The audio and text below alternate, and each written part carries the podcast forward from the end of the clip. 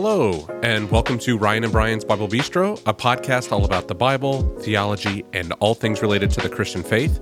I'm the Ryan half of Ryan and Brian, and this is episode number three. Last week we talked about what kind of book the Bible is and how it was written. In this episode, I asked some follow up questions to Brian about this topic, such as when does the Holy Spirit begin and the author end? Do we need to understand more than just the Bible to truly understand what the Bible is saying? And how do we know that what we have is the Bible God intended for us to have? We also chat a little bit about the manuscripts that have been found that highlight the consistency of Scripture through the past 2,000 years. As we mentioned in the second episode, having a firm understanding and grasp of Scripture and its authority is key to growing and developing your faith. We hope this conversation helps you on your journey. And also, just as a side note, we recorded this episode before we settled on a name for the podcast, so you'll hear us banter about that for just a few minutes at the beginning. But don't worry, we get to the good stuff pretty quick. Anyway, let's jump right in. Well, welcome back. I'm Ryan. And I'm Brian. And this is our podcast. I don't know. I was, I was waiting to see what you were going to say. I know. Could be we anything. A, we don't have a name. We're, for we're, it. we're workshopping the name. What, what was it? Ryan and Brian talk the Bible. Was that one of them? That's what you. That's what you said. Mm, I think that's what you. Okay. Anyway, that's a that's a workshop. That's I a thought workshop. the Ryan and Brian was cute. Well, if if people could see us, they would say that is a cute. Those are cute guys. Those are cute guys bringing the heat on the Bible. Anyway, so hey Brian, so we talked about the Bible last time, Right. inspiration, what it is, and all that stuff. And I'll be honest, um, I got some questions for you today. okay. I'm gonna I'm gonna push you. I'm gonna make you answer some questions. You ready for Okay. it? I This is this so. isn't this isn't gonna be a speed round or anything. It's just Okay. some questions that others out there might have. All right, so we talked about inspiration, you know, Right. and, and that's how we got the Bible. And so I guess my question is is how does that work with the authors? Like where do the authors begin and end and where is it the Holy Spirit? I mean, do, do we have an idea of what that how that works or what that looks like? Yeah, that's a good good question. Um, just a, a reminder. So, any there's lots of definitions of inspiration. When I'm, ta- I'm talking here about Christian inspiration, the idea of of in Christian theology that the Bible is inspired in a particular way. No matter what your definition of is of inspiration is, there's always two elements I say that that have to go into it. One part is the Holy Spirit, and one part is human authors. I think one of the unique things about uh, a Christian view of inspiration is we believe in that both of those are acting persons in this process that inspiration is is an interface if you will or I, I don't know an intersection between the work of the holy spirit and the work of, of human authors. In a minute maybe i'll just talk about some other views regarding that but when it comes to to christian inspiration and you say where does the author end? Uh, in a lot of ways i, I consider it's a partnership. It's I, don't know if you could say well this much is the holy spirit and this much is the human author. I really see this as both uh, the holy spirit and the author the the human who's writing the scriptures being in concert being working together. I, I mentioned this passage last time. Let me see if i can find it here real quickly. This is um uh, second peter chapter 1 which is my favorite passage on inspiration. Uh, second peter chapter 1 starting in verse 20 uh, it says this above all peter writes you must understand that no prophecy of scripture came about by the prophet's own interpretation for prophecy never had its origin in the will of man or human will but prophets though human spoke from god as they were carried along by the holy spirit so i, like that image of kind of being carried along it's the idea that the spirit was guiding, if you will, was carrying them, was supporting them, was giving them what was necessary as they wrote. Now, you might say, why is this even important? You know, uh, last time we talked, we talked about the fact that the Bible's written over a period of time, and there there are forty some different authors of Scripture. If you look at both Old and New Testament, and that's kind of the traditional understanding of of these these uh, authors, and we can see a variation in style, for example, or words. I spend a lot of time in the Gospel of John. You know that. Yeah. John is kind of the area of the Bible that I, I know the most about. And when you read the Gospel of John, especially when you read it in Greek, you can tell a difference in the language and the style than when you read the Apostle Paul in Greek. They're both writing in, in these ancient this ancient language about the same period of time. But you can tell a difference. And you can even tell a difference between Peter, like this this letter that I've been quoting of Second Peter, and Paul when you compare them. And, and so it's clear that the human authors had a certain amount of uh, input, their experience. They used their experience. I, I mentioned this as briefly last time that Paul was trained in rhetoric. You mentioned the importance of understanding rhetoric. And there are specific examples where we see Paul, for example, quoting some of the ancient rhetoricians, so, so rhetorical writers. We see him using some of these rhetorical forms very specifically that other ancient authors used. So he's using his own experience, he's using his own culture and his own time and his own language uh, I, I, think when he wrote a letter, the language itself would be indistinguishable from any other writing that he may have done. Here's the difference: is when we're talking about the the letters that Paul wrote that are now scripture. The Holy Spirit was engaged in that process. So it, it's a lot like I think the way that God uses people today. In some ways, if you think about it, because there are things that we do. We may have certain skills. We we may have certain abilities and we could do those things on our own because of things because of our experience and things we've learned and things that we've trained ourselves in but there's something different when when god uses those abilities in us as we begin to serve other people. I, I, would call it more similar to that. Uh, now it, it's a little bit it's a little bit more profound than that. I think it's not simply uh, that they're using their ability as writers but i think the holy spirit is guiding them and carrying them in the same way that when you know, let's say if we were doing something simple, Ryan, we had an ice storm here a couple of weeks ago. And so, you know, there's churches that are going out and helping others by cutting limbs and, and cleaning up their yards and that kind of thing. And, and it, you've been involved in, in work projects like that, Ryan. And, and, and before we do that, we might pray, you know, God, empower us and help us to do this to your glory, you know, so that you're the one who receives glory out of this. So I think in, in a similar kind of way, again, a little bit more profound, the Holy Spirit of God acted. I don't know if I could tell you exactly how, but acted upon the authors of Scripture so that as they were writing, what they were writing is being is being guided so that it was actually the word of God, so that the word of God is what's being produced in this partnership. I would say, what to me, one of the amazing things about Christianity, e- e- even in comparison to some other world religions, Christianity very much has at its heart this idea of a partnership between the creator God and his creation. Uh, that God, even today in the church, uses his people to accomplish his purpose. Now, why he does that, I don't know. We're the know, best. To me, that to me is a divine mystery why he would use a bunch of screw ups like us, right? Absolutely, but, yes.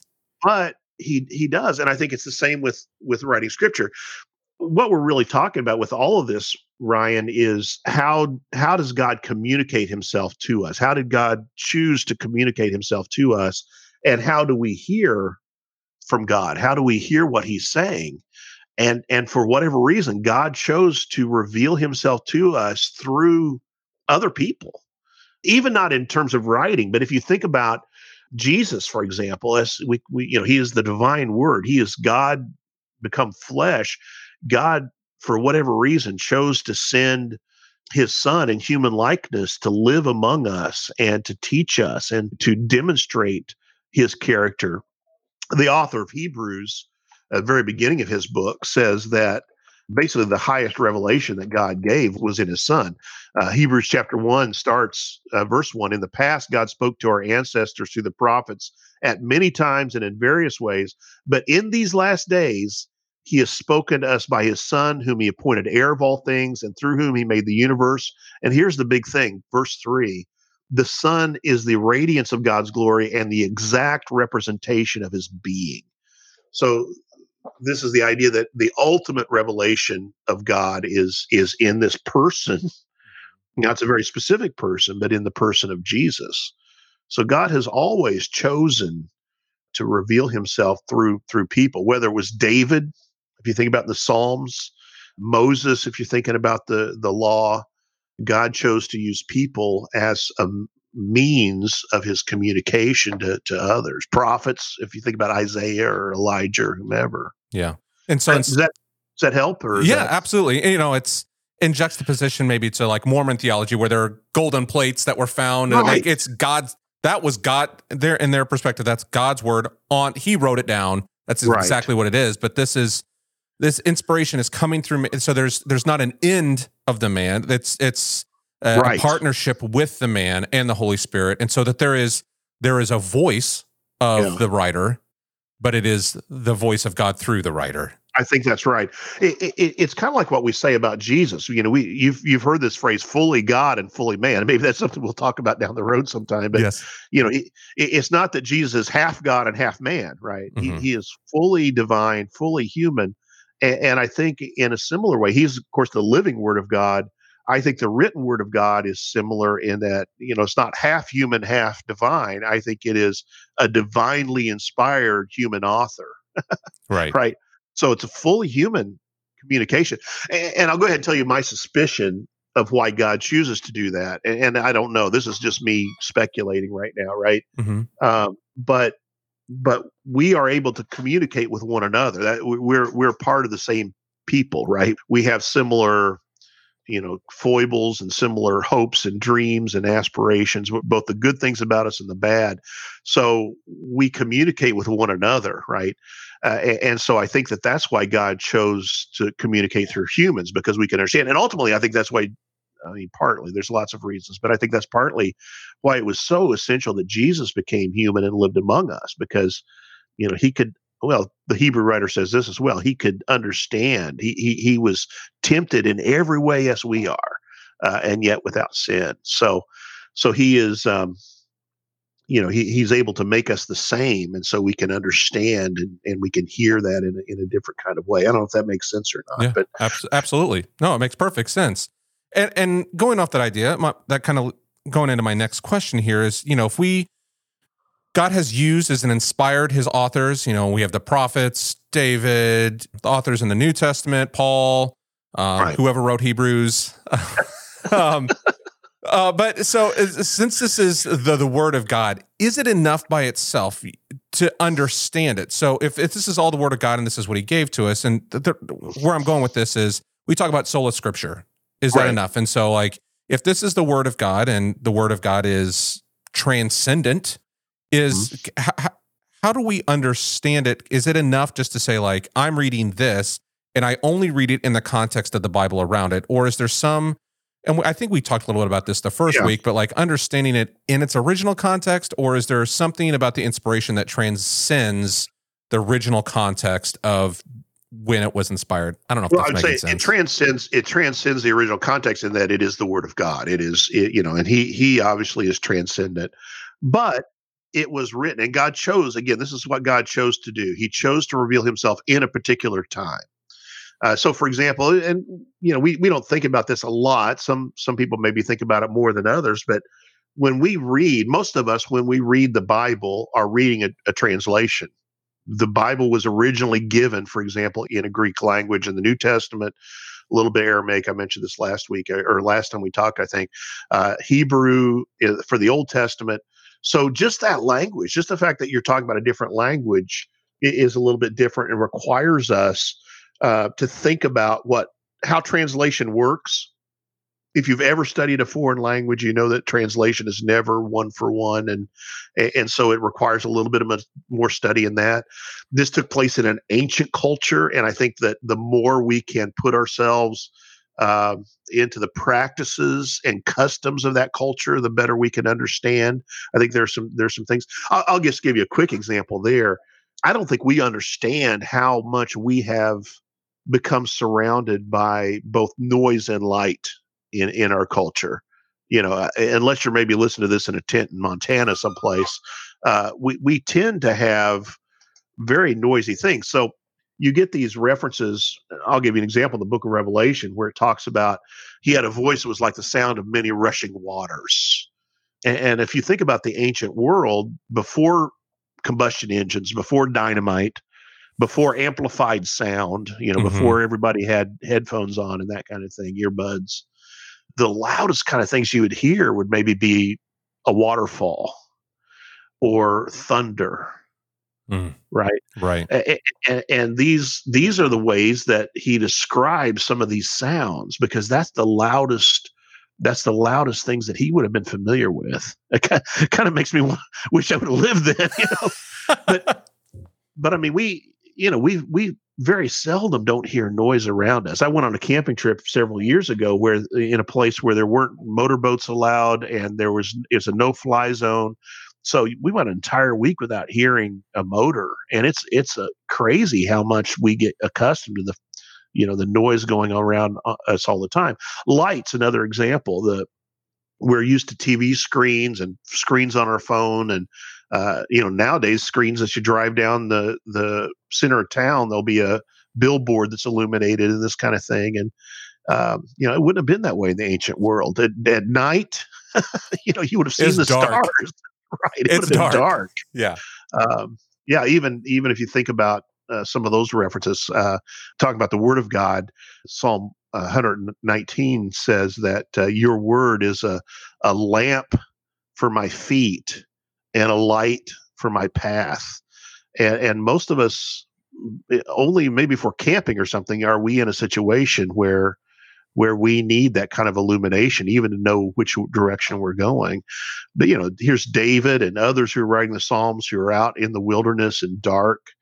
Uh, and a lamp or a light would have been something they would have a, a lantern would have been something they would have understood a torch would have been something they would have known so yeah, as much as we can get ourselves into that custom and that culture, what does it mean to be a shepherd in that context? What does it mean to be a farmer?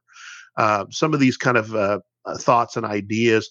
So we want to be students of Scripture, is what I would say. In our context, it requires us to do a little bit of thinking about ancient history and those those kind of things. But I often say God could have. You mentioned gold tablets. God could have revealed Himself in that way, or He could have you know, carved his word on a mountain in letters 40 feet high if he'd wanted to. And that's mm-hmm. not how he did it. He, he chose uh, to use human authors in a very particular time.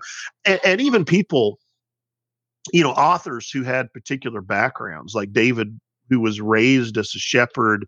Uh, and, and then and then became a king, right? Ended up in the palace. Mm-hmm. Um, and you have other people you you think about prophets who mention that they're shepherds.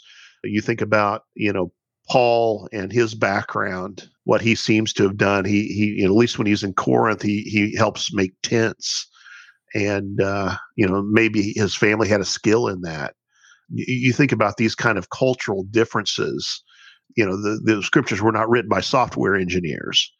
Uh, they were they were written by by people who had these different kinds of occupations and different kinds of concerns in their day-to-day life yeah. fishermen you know there's fishermen that were very important in jesus uh, disciples and i think understanding something about the sea of galilee uh, bethsaida where they lived uh, capernaum where peter ended up um, understanding things about the geography understanding things about the what what um, the the process of fishing was like. I think informs helps us uh, be informed about scripture. Yeah.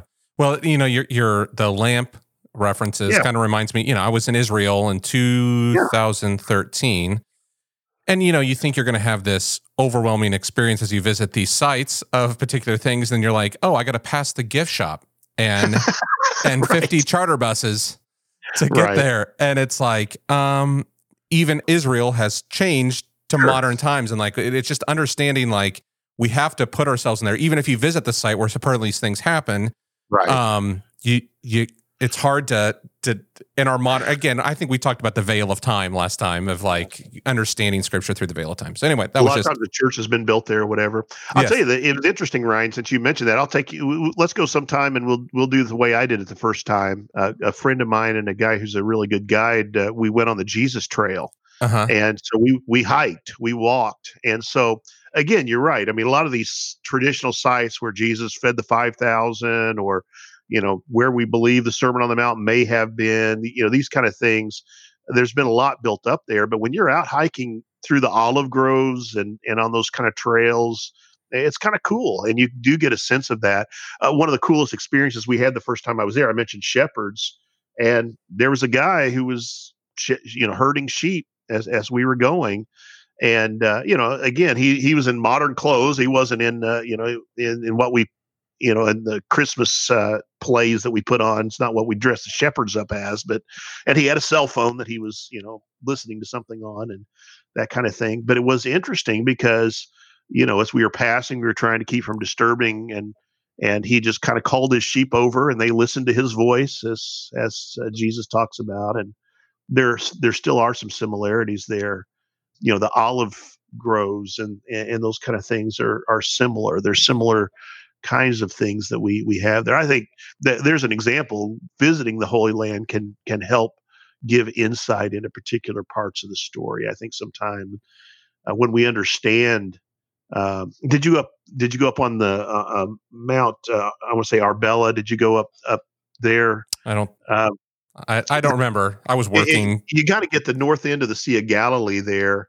And, you know, the amazing thing to me is our guide kind of stretched out one arm and then the other arm 90 degrees from that one and said, you know, most of the things that took place in the Gospels took place within basically the sight you can see from my left arm to my right arm from oh this from this place and it puts it in perspective and especially when you're hiking and you're hiking you know maybe 10 miles a day that kind of thing you get a sense, okay, yeah, they walked from Nazareth to Capernaum. You know, they they walked through all these villages in Galilee, and it gives you a sense of what it would have been like. Uh, a lot of these things took place very, very close to one another. It wasn't like it happened, you know, 50 miles away or whatever, and there was no news crew there to cover it. These are things that people would have seen and and would have been, you know, when talks about the news about him spread throughout the region, you kind of get a sense of how that would have taken place. Yeah. All right. Well, getting back to our that was great. Getting back to our regular topic here. Some riffing. We're just happening. It's just happening. We're here. Yeah. So talking about uh, so we're talking about inspiration or the Bible again. So how do we know what we have today? I don't want to get conspiratorial, and we I think we said angels and demons, but like right. in popular culture, we have like Da Vinci Code or some of the things sure. that popped up.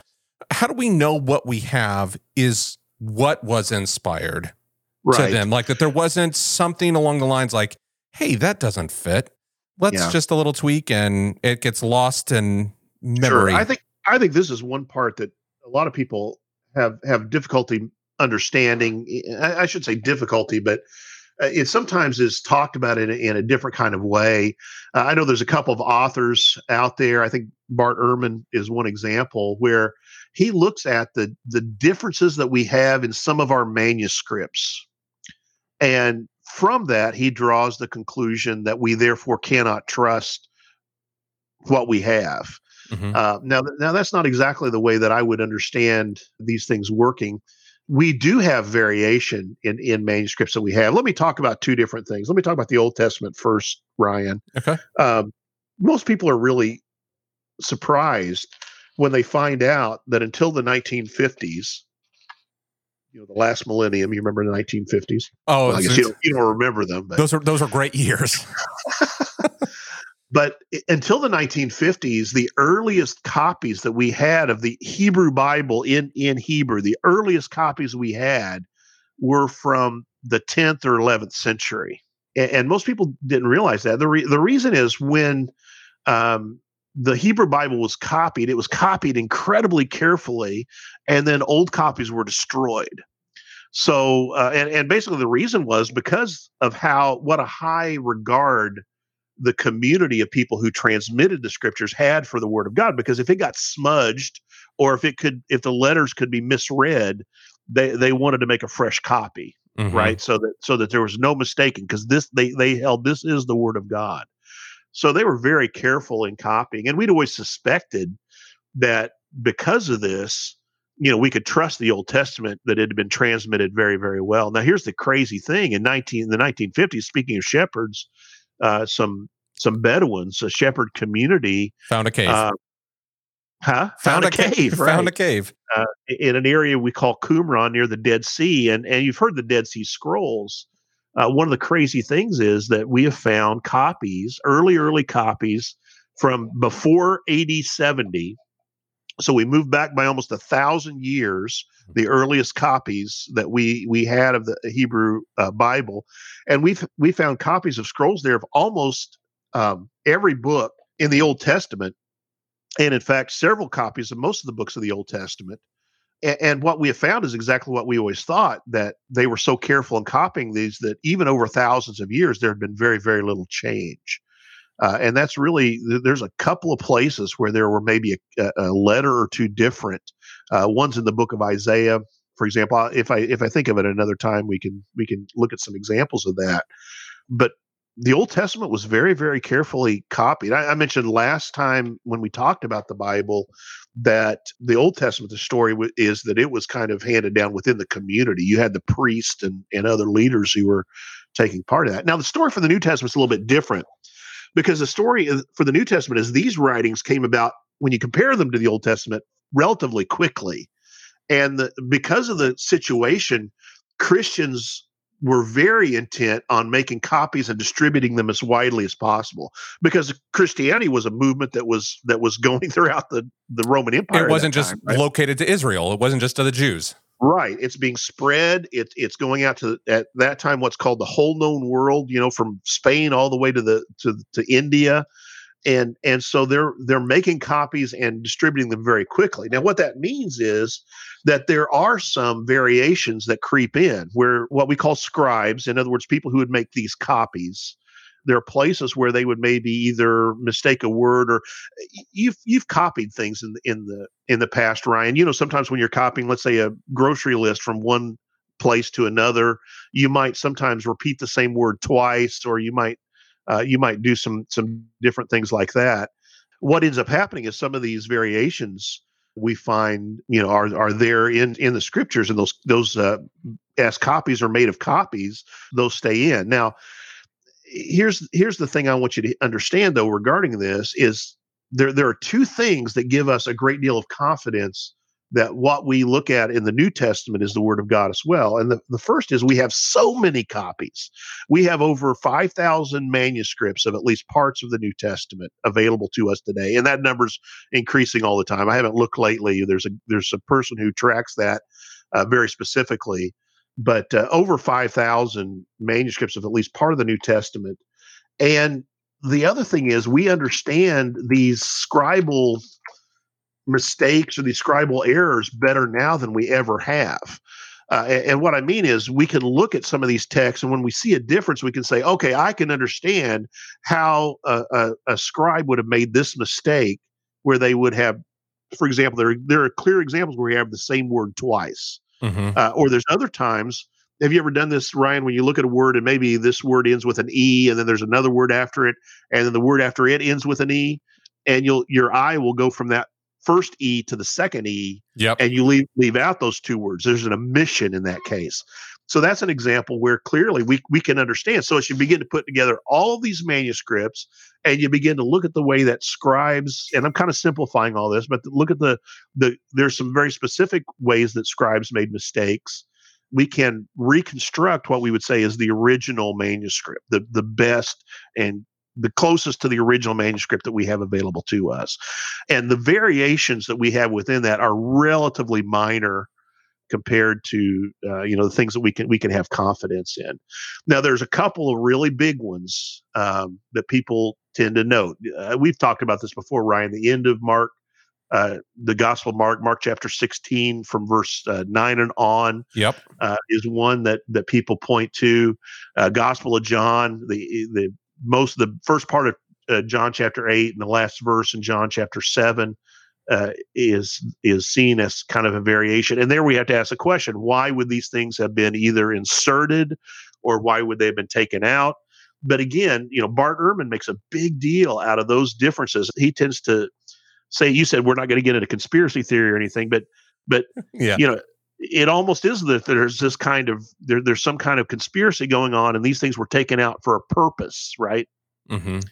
But I really think it has much more to do with you know these human beings who were copying faithfully copying scripture but there are times where where they uh, either thought something was missing or or you know they something needed to be there that wasn't there and so a few examples we have like this uh, but it's not we're not talking about you know a great number of things and most of them are not central to our faith. I, in fact, I would say there's nothing that we can't still understand the gospel. We we still can understand what what God has told us Um, you know, even when there is sometimes these variations, but that's that's where those variations come from. Yeah, if you're in your Bible, at least in my, I have a study Bible here that it'll it'll, it'll notate like this is right. not in the earliest MSS, and that's manuscripts, right? That that right. Um, that th- what uh, this section is not in there. Mine's got a line at the top and the bottom, so there. It's not like someone's intentionally trying to hide something from right. you in this. It's just basically outlining like this is in some that are in later That's manuscripts, but the right. but the early manuscripts that it's um, that it's in there. And so, but uh, you know, as you said, like they're not major passages that would that change the whole structure of everything right. that's gone before it. It's and it's an addendum or or something like that. So right, that's exactly right. And and I say the reason we have these kind of major ones is very early on. Many people can remember when the King James version was the was the dominant translation, or at least I guess I guess I'm getting older. I can still remember when that's the case. It still isn't. Uh, but uh, the text that the King James version was translated from, it's a Greek text. At, at that time, it was it was put together by a guy in the in the 15th century whose name was Desiderius Erasmus. He, he only had available to him uh, a handful of manuscripts. You, I said we have over 5,000 available. Mm-hmm. He had nine and and so what he did is he he did the he did the best he could with what he, and really people to that point uh, were using the Latin translations, and so they they the had Vulgate. not been interested in the original uh, languages. And so Desiderius Erasmus, we owe him this. He became very interested in in let's let's find out these Greek. And and when he began to compare his manuscripts, he saw that there were some differences. So he put together uh, a text based on the nine that he had available to him, and we call it the majority text because basically what he did is he, if there was a variation, he'd simply count, and if if there were five of this variation and there were four of this one, he would go with the one where there's five. Uh, like I said, we understand much better now what's called the science of textual criticism. We understand how those things work. So I have a great deal of confidence that we have uh, the Word of God available to us you know, it, and it's marked in our Bible that there is some variation right. in some of those that we can still place our confidence in that that what we have is what God intended for us to have. That His, that his right. word has continued in the way, you know, even as we look at it from a a very uh, time oriented manuscript, Old Testament, New Testament, that uh, what we have is very original and and it is what was intended. I'll say I mentioned Bart Ehrman. I should mention this other guy I was I was talking about earlier. His name's Dan Wallace, uh, and Dan Wallace has dedicated his life really to to the study of the text of the New Testament. And uh, you know he, he he's got a website. He's got uh, books that are available. Uh, if you have a question regarding this, where he really he lays this out in much more detail than what I what I am.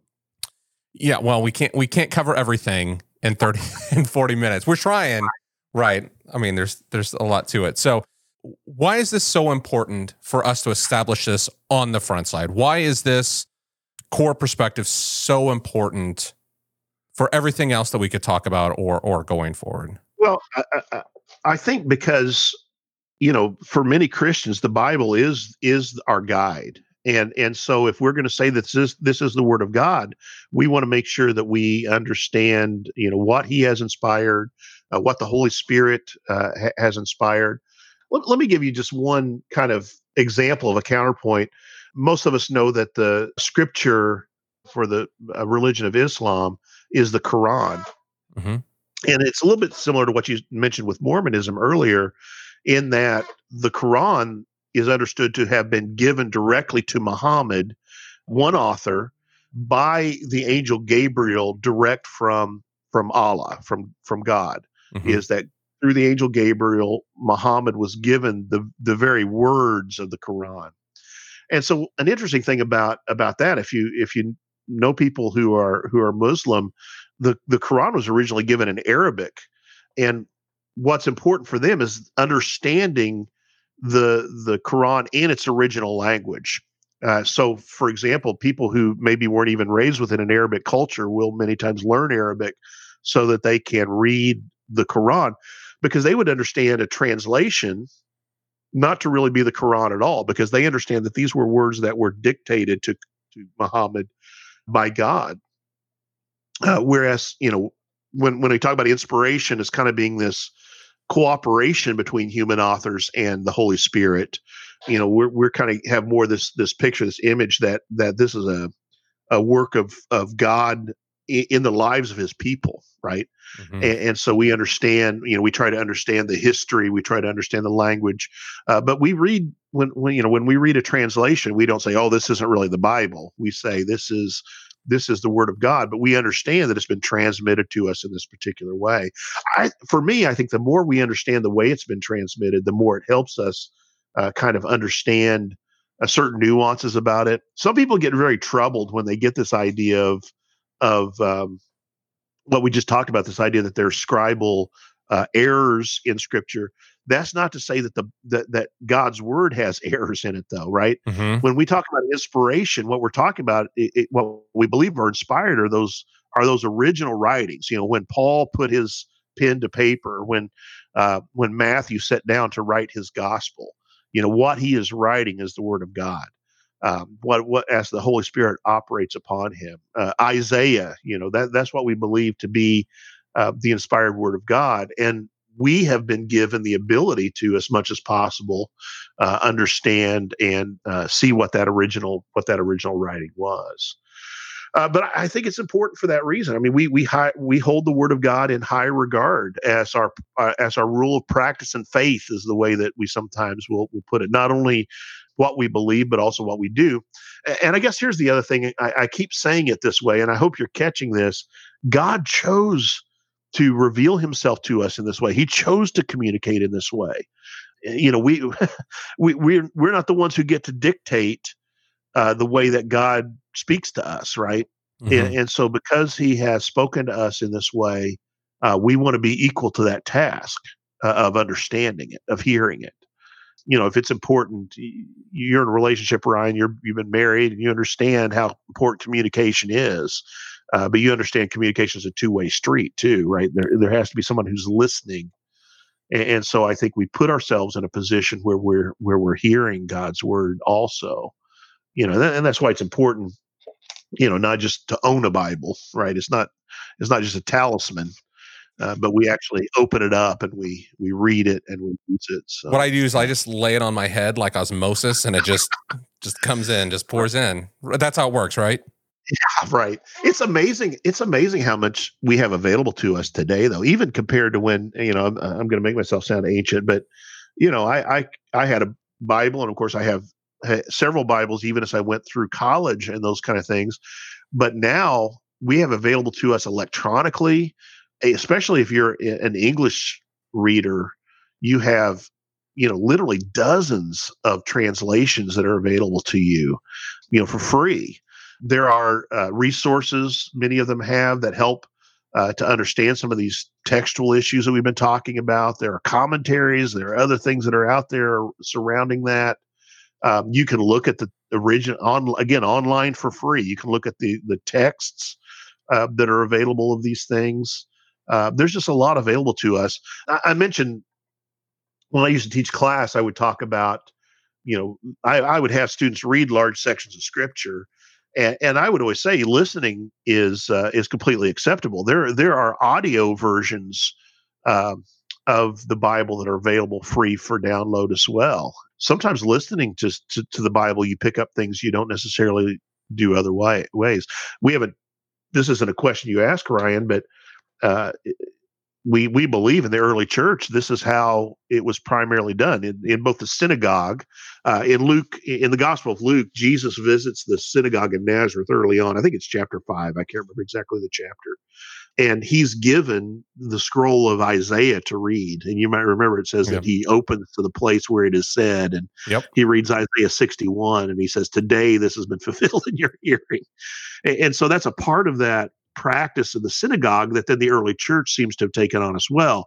So I mentioned last time we talked about the Bible, Paul would send these letters, probably send somebody to carry them who would then read it.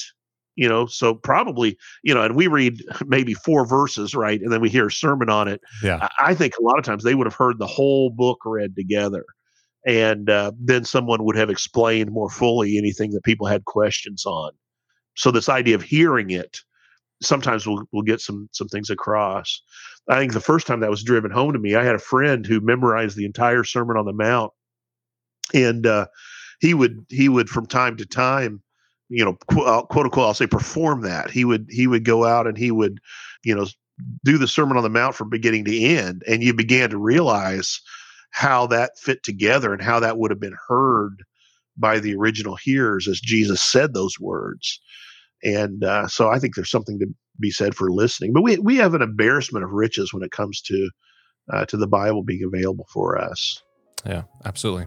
And, and that's great, you know, but we got to use it. Right. Absolutely. Yeah. That's that's the most important thing. Is yeah. We need to allow it to, to, have a place in our lives. We, we don't we don't have a we don't have a work of fiction sitting on the shelf. We have the Word right. of God. Yeah, revelation so, to us. Yeah. So, well, Brian, thanks so much for uh, sharing with us, and uh, we'll uh, we'll come back again. I'll have some more questions, and we'll talk about all kinds of fun things. Thank you. I appreciate that. Yeah. Take care. Well, thanks so much for joining us for this episode. We hope you found it interesting. In next week's episode, Brian and I talk about John chapter 14 and how, like we just discussed, cultural context plays a role in understanding scripture and what God is speaking to us through the writers. Trust me, you don't want to miss that episode. However, before then, because we know you just can't wait to hear our voices again, we are going to be releasing a bonus episode this Thursday as Brian and I discuss a Gallup poll that you may have seen that was just recently released that shows that less than 50% of the US now affiliates themselves with either a church, synagogue, or mosque. We talk about those numbers, some other data from a book called The Nones, written by Ryan Burge. That is nones as in N O N E S and not N U N S uh, which is a reference to those who claim no affiliation to any major church or religion, and what all this information and data means for the church today. There is plenty of nuance to the issue and a lot to chew on, and we hope that you will join us for that. If you haven't been there yet, you can find show notes, links, and more at thebiblebistro.com. You can also find us and follow us on Facebook and Instagram at The Bible Bistro. And as always, you can subscribe to us on either Spotify, Apple Podcasts, Google Podcasts, Stitcher, pretty much wherever you get your podcasts. While this is only our second full episode, if you are enjoying the podcast, please share it with others and give us a review on Apple Podcasts or Spotify. The more reviews we get, the more likely others will be able to find us through searching. So, again, this Thursday is the episode about the Gallup poll, and on Tuesday, we will have the episode concerning John chapter 14. Talk to you soon.